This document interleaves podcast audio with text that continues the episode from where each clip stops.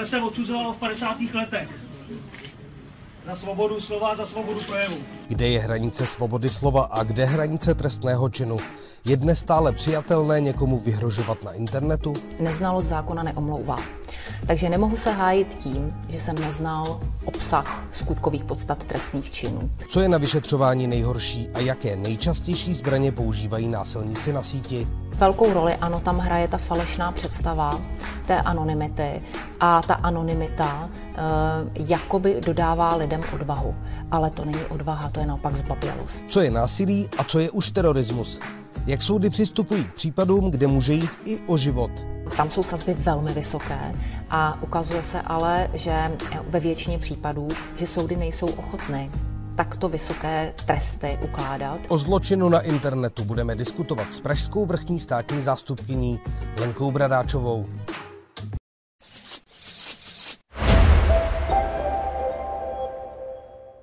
Dá se vůbec říct, kde končí svoboda slova a začíná trestná činnost? Je tam nějaká hranice? Určitě je. A já musím ještě možná trošku historicky akcentovat jednu věc. V postkomunistických státech, stejně tak u našich sousedů, právě ti, kteří se do této skupiny států řadí, stejně tak jako v České republice, je mnohem ještě citlivěji vnímána ona hranice mezi svobodou slova svobodou projevu eh, v internetovém prostoru a vůbec svobodou slova. A tou hranicí, eh, kdy, eh, kde je ten limit. To znamená, kde už zasahuje jednotlivec do práv jiných osob, jiných subjektů a kde vlastně končí um, svoboda slova a začínají práva jiných osob, do nichž je zasahováno. Musíme si uvědomit, že Materie lidských práv a svobod, kam mimo jiné také svoboda projevu patří, má také své limity práva nejsou absolutní, respektive právo na svobodu projevu není absolutní a má právě tu hranici tam, kde zasahuje do jiného lidského práva. A tam připouští eh, zákony eh, onen průlom do takového práva či svobody, to znamená zřadí tu stopku a musí tam být nějaký důvod. Veřejný zájem, ochrana života, zdraví dalších osob, obecně veřejná bezpečnost, ale také práva a svobody dalších, kde právě tady to naráží eh, na hate crime, jak se obecně eh, těmto trestným činům eh, takzvaně z nenávistné pohnutky obecně říká nebo se řadí do této kategorie trestných činů. Takže je špatně se domnívat, že v prostoru internetu je vše i co do verbálních projevů dovoleno. Není tomu tak a také eh, se velmi milně řada lidí domnívá, že v případě, že jsou nastaveny mantinely, tak se jedná o cenzuru. Cenzura je proces, kdy je dopředu, ještě než učiníte projev, tak jsou nastaveny hranice, které nesmíte překročit a ty jsou nastaveny tak, abyste v podstatě některé obecné projevy, politické projevy, společenské projevy nemohl činit. Něco jiného je nést odpovědnost za projev, který již učiníte. A měl jste možnost jej učinit. Měl jste volbu, zda tedy porušíte zákon či nikoli a v případě ovšem porušení zákona musí přijít následně eh, vyšetření takového jednání a sankce. Pán napsal eh, velmi nepříjemný text jakkoliv jsem si vědom, že nemůžete komentovat živé kauzy, ale ať to uvedu do kontextu. Pán napsal uh, velmi sprostý článek, který začínal větou 11 cikánů mínus a pojednával o uh, tragédii, která se stala v Bohumíně. A tenhle ten pán, kterého já s ním mám osobní zkušenost a on už před mnoha, mnoha lety uh, mi velmi jako surově vyhrožoval, uh, velmi surově mi nadával, rasisticky. A e, tenhle ten člověk zrovna to, to dělá mnoho let a vždycky se právě hájil tou svobodou slova.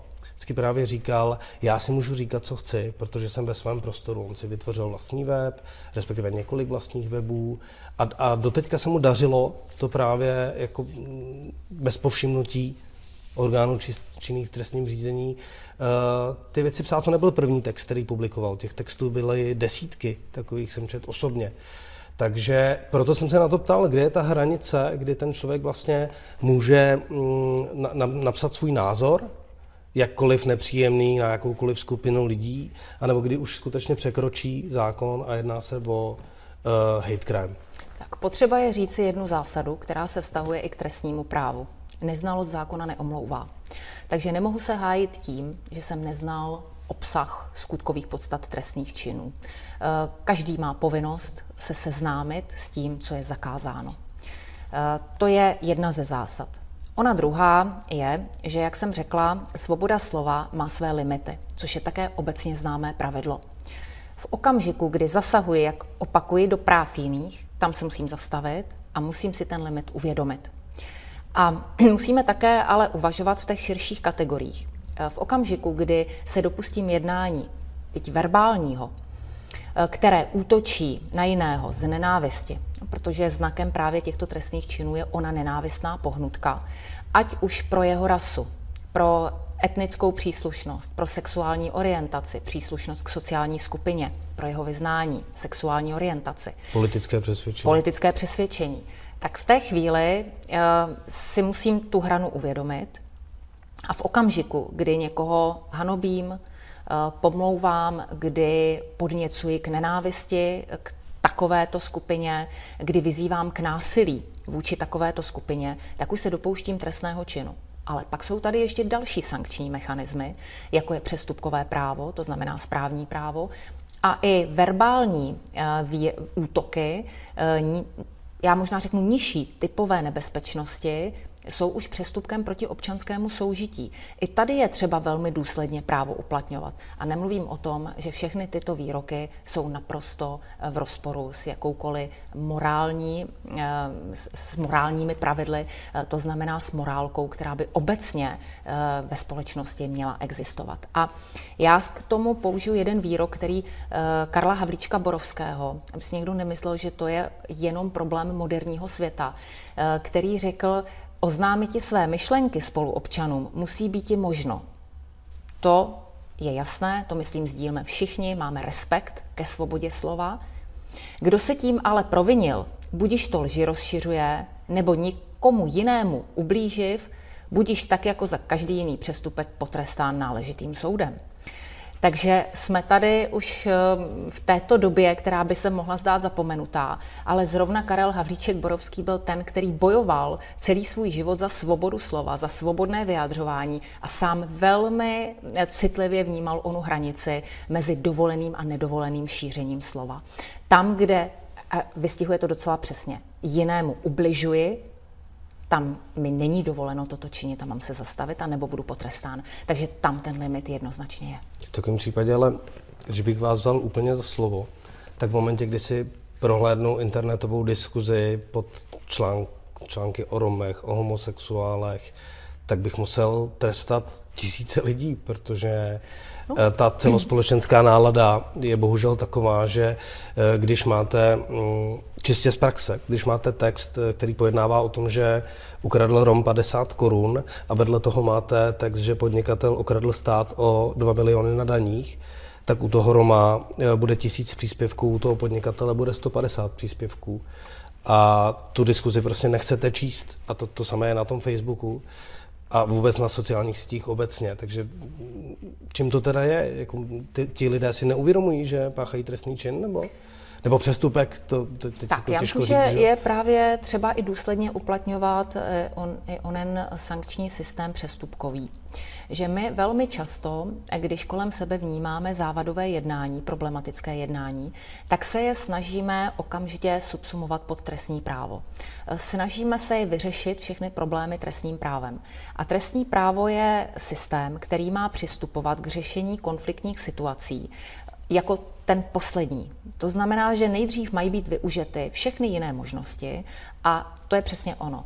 Civilní právo, žaloby na ochranu osobnosti, přestupkové právo, eh, přestupky proti občanskému soužití. Až poté má přicházet na řadu trestní právo, to znamená pro ty typově nejzávažnější výroky. Je potřeba si uvědomit i to, co nevnímáme za typově nebezpečné a není trestným činem, tak je i tam třeba důsledně takové jednání postihovat a nerozlišovat pouze tu konečnou hranici. A e, to, co je ještě důležité říci k internetu, on navozuje takový falešný pocit anonymity. A k tomu jsem se chtěl dostat. Uh, že vlastně, když ty hanlivé komentáře, nenávistné projevy vytvářím takzvané anonymitě svého obývacího pokoje, kuchyně, tak se zdá, že ten můj projev jako bych eh, činil mezi několika mi blízkými lidmi v domácnosti, kdo se mnou zrovna to obydlí sdílí, ale tak tomu není. Eh, protože, eh, jak jsem znovu akcentuji, je to prostor veřejný. Přístup ke komentářům mají statisíce, miliony lidí, tak, jak internet tento moderní svět propojil. A e, já si vždycky kladu otázku, zda lidé, kteří se dopouští takovýchto projevů na internetu, ať už pod anonymní adresou, Um, protože mnoho lidí nemá ani takovou odvahu, aby vystupovalo v těch falešné internetových profily, komentářích. Jména, příjmení. Ano, pod svou vlastní identitou. Tak už to není odvaha, když nejsem schopen přiznat ani svoji identitu. A to druhé je pro mě ani takovýto hanlivý výrok v takovýchto diskuzích nemůže být nějakým projevem řádného projevu názoru. Musím si také vždycky říci, jestli skutečně jsem o tom názoru tak přesvědčen, že bych ho prezentoval v reálném světě s očí do očí při možné diskuzi. Zda bych vůbec obstál při tom, kdybych argumentoval svůj názor. To znamená v takovém tom, v té demokratické výměně názorů. A nebo vůbec nejsem ten názor schopen obhájit, protože to je nějaký eh, momentální výkřik, který prezentuje můj náladu toho dne. Ehm, nejsem, buď jsem o něm přesvědčen, ale aniž bych měl dostatek informací, proč. Ehm, nebo jsem podlehl nějaké možné společenské náladě, které jsem podlehnout neměl. A tady se zase musíme vrátit k, ke vzdělávacímu procesu. Tam to všechno začíná. Tam začíná kritické myšlení, tam začíná výuka a také um, to, že v rámci vzdělávacího procesu od toho nejmladšího věku se musí učit úcta k právům, úcta k ústavě, úcta k právnímu systému. Je to právě to, o čem jste teď mluvila, že v normálním běžném životě přece neřeknete na ulici, když uvidíte Roma, tak mu neřeknete něco hamlivého, zatímco ta zdánlivá anonymita hmm. vám teda umožní uh, dostat ty křídla pomyslná a říct to, co byste ve skutečnosti vlastně nikdy neřekla? Je to, celospolečenská já záležitost? že to je velkou roli. Ano, tam hraje ta falešná představa té anonymity a ta anonymita uh, jakoby dodává lidem odvahu. Ale to není odvaha, to je naopak zbabělost. Vy jste mluvila o několika způsobech, jak řešit ty, tyto situace. Je to tohle přesně důvod, proč eh, těch věcí u soudu bylo tak málo? V letech 2016-2019 je něco málo přes 15 ročně, to se mi nezdá moc. Um, bylo těch, těch případů obecně eh, veškerých, bez, teď eh, se nebavíme o zaměření na kam útočili, to znamená hmm. z jaké pohnutky, respektive z nenávistné, ale zda útočili na rasu, um, sexuální orientaci, sociální skupinu, to znamená obecně asi kolem padesátky. S tím, že eh, jedna informace, která si myslím je důležitá, je, že eh, se nejedná o organizované skupiny a organizovaný zločin. Jednotlivce. To je ale o jednotlivce. To je dobrá zpráva. Eh, ta špatná zpráva je, že ten počet narůstá a také to, že skutečně ta latence je vysoká. Ehm, policie stále, podle mého názoru, nevyhledává dostatečně ehm, veškeré, veškerá jednání v prostoru internetu, které naplňují znaky skutkových podstat trestných činů. Tak to ani není možné, ne, že vás přerušuji. No, aby... víte, jako má, má policie nástroje na vyhledávání trestných činů v reálném světě, protože policie nemá ve svých povinnostech jen to, že reaguje na trestné činy, které se jí staly, ale má také eh, jednu z povinností, vyhledávat. což je prevence a aktivní vyhledávání. A to zase souvisí ale samozřejmě s kvalitami policie, personálními možnostmi ohledně zajištění odborníků, kteří se umí v prostoru internetu pohybovat. Tak protože... máme tady kyberodbor. Tak, máme sice zvláštní um, sekci v Národní centrále proti organizovanému zločinu, jakožto celorepublikovému policejnímu orgánu. Ale to je ta centrální úroveň. Ten se zabývá těmi nejzávažnějšími činy, které právě útočí buď na infrastrukturu nebo na veřejné instituce. Ten se nezabývá vyhledáváním eh, těchto a e, typově bych řekla těch základních tří trestných činů, to znamená podněcování, e, hanobení národa a rasy a, a e, jaksi podněcování násilí tak tím se zabývají ty nižší články policie od krajských ředitelství na ty menší regionální celky. A tady je do budoucna třeba posílit specializace na kyberkriminalitu. Probíhá nějaké školení I státních zástupců, já vím, že státní zástupci byli školeni. Ano. Na hate crime? Eh, to je, um, ona je to dlouhá cesta nejenom na hate crime z pohledu materie obsahové, to znamená, co je nenávistný výrok, uh, kdy postihovat takové nenávistné výroky, ale vedle toho ještě musí policie mít specialisty na to, jak vyhledat a získat důkazy o tomto trestném činu. Protože Elektronický svět je specifický. Tady není možné využít o něch tradičních důkazních prostředků, jako je domovní prohlídka pouhá, jako jsou výslechy. Tady zajišťujete elektronické stopy. A tady máme pořád ještě deficit i v legislativě, kdy není žádná speciální úprava pro definování a zajišťování elektronických stop. A e, samozřejmě klade to na policii vyšší nároky, protože jinak stopy vyhledáváte, zajišťujete, ale také je i jinak interpretujete.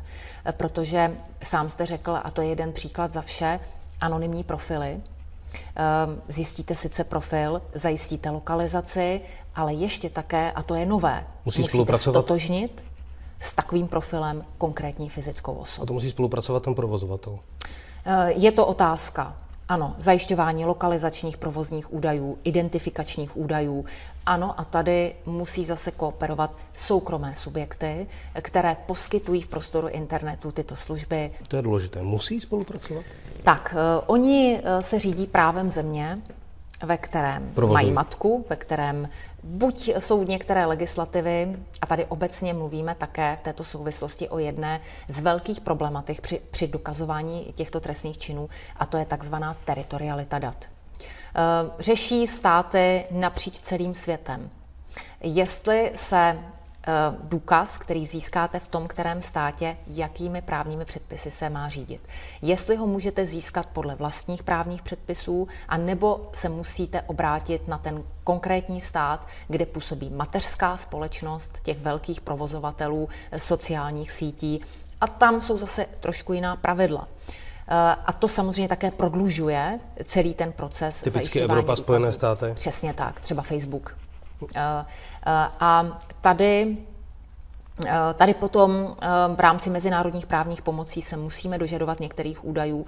A zase tyto velké soukromé společnosti, ty velké korporáty, jsou postaveny na tom, že je užívá právě řada lidí proto, že jim poskytují určitou anonymitu, že skrývají jejich data. Takže tady se řeší ten konflikt mezi zájmem oné soukromé osoby a mezi veřejnými zájmy těch konkrétních států, kde uh, tyto korporáty veliké působí. A já si myslím, že do budoucna a sám to také vidíte, slyšíte na půdě Evropské unie, ale i jiných eh, mezinárodních platform, eh, mezinárodních organizací se řeší, jak tento problém uchopit. Kdo vlastně bude také mít odpovědnost za obsah Eh, informací v rámci těchto platform. Když se podíváme už dodnes do pravidel provozování Facebooku, tak tam můžeme vidět, že se zavazuje každý, kdo používá tuto platformu k tomu, že se vystříhá nenávistných projevů a také to ale znamená, že právě Facebook v okamžiku, kdy takové projevy identifikuje, by je měl smazat, měl by je odstranit z veřejného prostoru.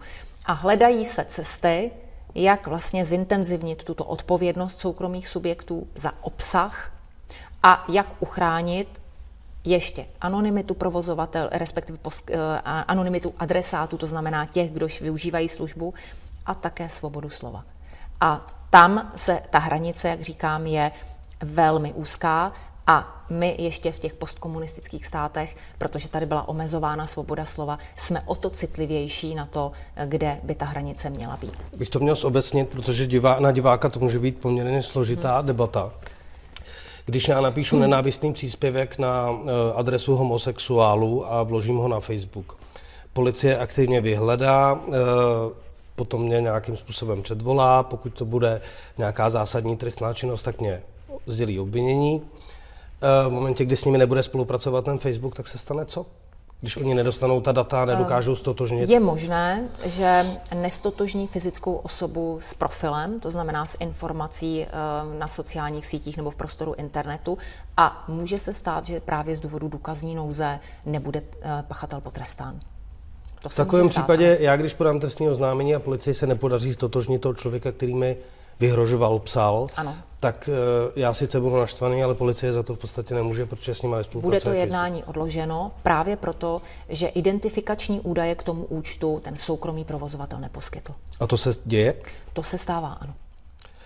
Pojďme k těm odsouzeným teda, ať se bavíme o nějakých, jako, já vím, že nemůžete mluvit o konkrétních věcech, ale uh, tady jsem četl, že nejčastějším trestem za, uh, ze zprávy paní Šabatové uh, byly podmínečné tresty, podmínečné odnětí svobody. Potom tam byl peněžitý trest uh, a potom tam byly prospěšné práce, případně mhm. propadnutí věci. Nejsou ty tresty nízké? Nemělo by se jakoby přitvrdit, což by fungovalo jako prevence? Různé státy, včetně České republiky, hledají různé cesty. Německo například eh, zpřísnilo trestní sazby za nenávistné výroky, eh, specifikovalo daleko více právě nenávistnou pohnutku.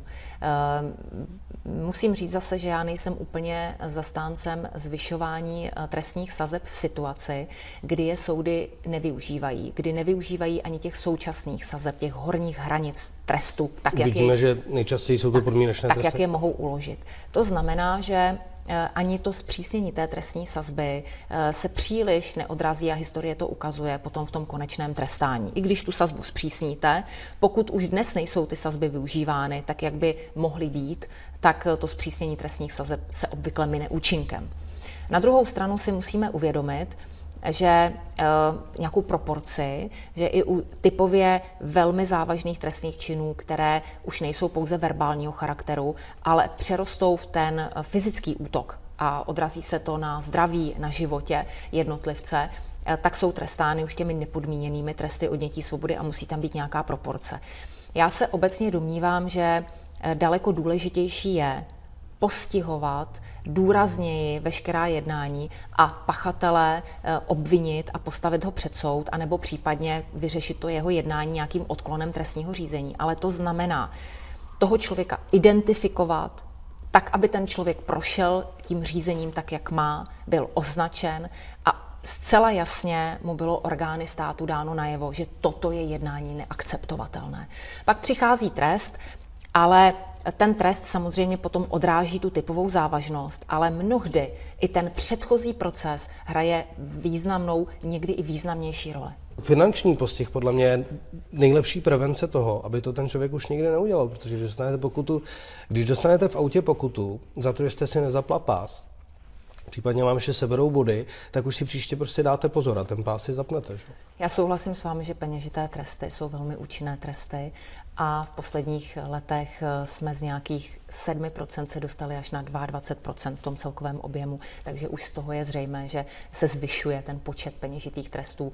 Eh, on má zase své zákonné limity v tom, zda je dobytný. Soud musí zkoumat, zda um, pachatel trestného činu Může zaplatit má dostatečné vůbec. prostředky pro to, aby mohl vůbec zaplatit. A v případě, že shledá, že je dobytný, že, že má prostředky na zaplacení, tak takový trest může uložit ale já si myslím, že vzhledem k tomu, že můžeme odstupňovat ten trest od těch nejnižších sazeb, denních limitů až po ten nejpřísnější, že se takto dá uvažovat a myslím si, že to je správná cesta, přesně ten alternativní peněžitý trest. Nedávno odsouzený výrok do každé mešity granát.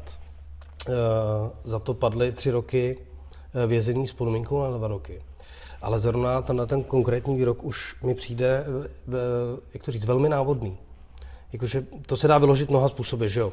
Můžete říct, že byste si přála granát v každé mešitě, a nebo to může znamenat, že vyzýváte někoho, aby ten granát vzal a do té mešity hodil. Není zrovna tady na místě jakoby, když jsme se bavili o tom, jestli přitvrdit, já vím, že nejste příznivcem zvyšování trestních sazeb, ale tady třeba není důvod využít nějakou vyšší hranici než podmínku? Tak eh, tady se to i nabízí a tady u, bavíme se také u těchto nenávistných projevů a podpoře eh, i o té specifické trestné činnosti, jak jsem o ní mluvila, a to je podpora případně a podněcování k terorismu. Hmm. A tam jsou sazby velmi vysoké a ukazuje se ale, že ve většině případů, že soudy nejsou ochotny takto vysoké tresty ukládat a obvykle používají zvláštní moderační ustanovení, které jim umožňuje trest zmírnit. Takže potom e, i přesto, že třeba začínáme na hranici pěti let trestu odnětí svobody, tak soudy jdou pod tuto zákonnou hranici nebo ukládají podmíněné tresty Což dává jasně najevo, že soudci jak si ve své představě se nestotožňují s takto přísným potrestáním a proto ty tresty neukládají. Což samozřejmě je otázka na ně, nikoli na nás, na státní zástupce, protože my e, tresty můžeme navrhovat, ale je to soud, kdo nakonec o nich rozhodne. Ale ano, i to jednání by mělo být odstupňováno. Eh, a skutečně ne, jako ne, neuchylujme se k tomu, že vždycky jenom ten nepodmíněný trest musí mít ty nápravné účinky. Jo, mnohdy skutečně ten proces... To samotné eh, řízení? To samotné řízení je velmi důležité. To samotné postavení obviněného před soud, to veřejné postavení obviněného před soud. Jo. Protože tam končí ta odvaha, kterou jsem měl v době, kdy jsem tvořil ten nenávistný internetový příspěvek. Najednou je na mě vidět a já mám najednou veřejně vysvětlovat, proč jsem tak učinil. Musí veřejně veřejně známá osoba uh, snést vyšší míru, to je jeden z argumentů, který často slyším, vyšší míru uh, nenávisti nebo násilí z nenávisti, než, než běžný člověk, běžný, běžný v uvozovkách. Prostě. No, ústavní soud se vyjadřuje uh, i v tomto směru, ale musíme si zase uvědomit, že ta vyšší míra, a já to teď řeknu možná laicky, odolnosti vůči takovým atakům, ale nesmí přesáhnout hranici trestného činu. Eh, dotýká se to eh, především žalob soukromoprávní povahy na ochranu osobnosti, kde vlastně taková činná, veřejně známá a činná osoba, eh, tak pokud využije tuto možnost žaloby na ochranu osobnosti v civilním právu, podotýkám, tak tam je ta hranice posunuta.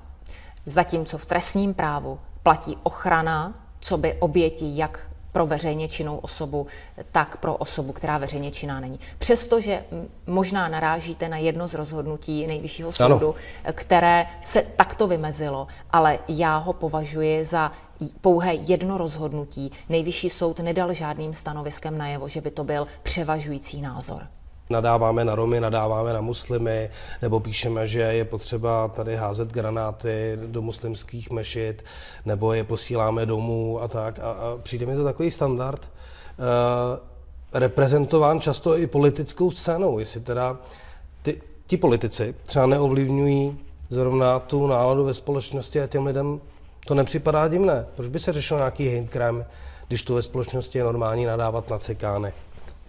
Já myslím, že obecně autority, státní autority, ať jsou to veřejné instituce, které jsou nadány legální autoritou, politická reprezentace, která eh, může být nadána autoritou nebo ji může také ztratit po určité době, eh, tak samozřejmě to jsou ti, kdož ovlivňují společnost a nemalým dílem.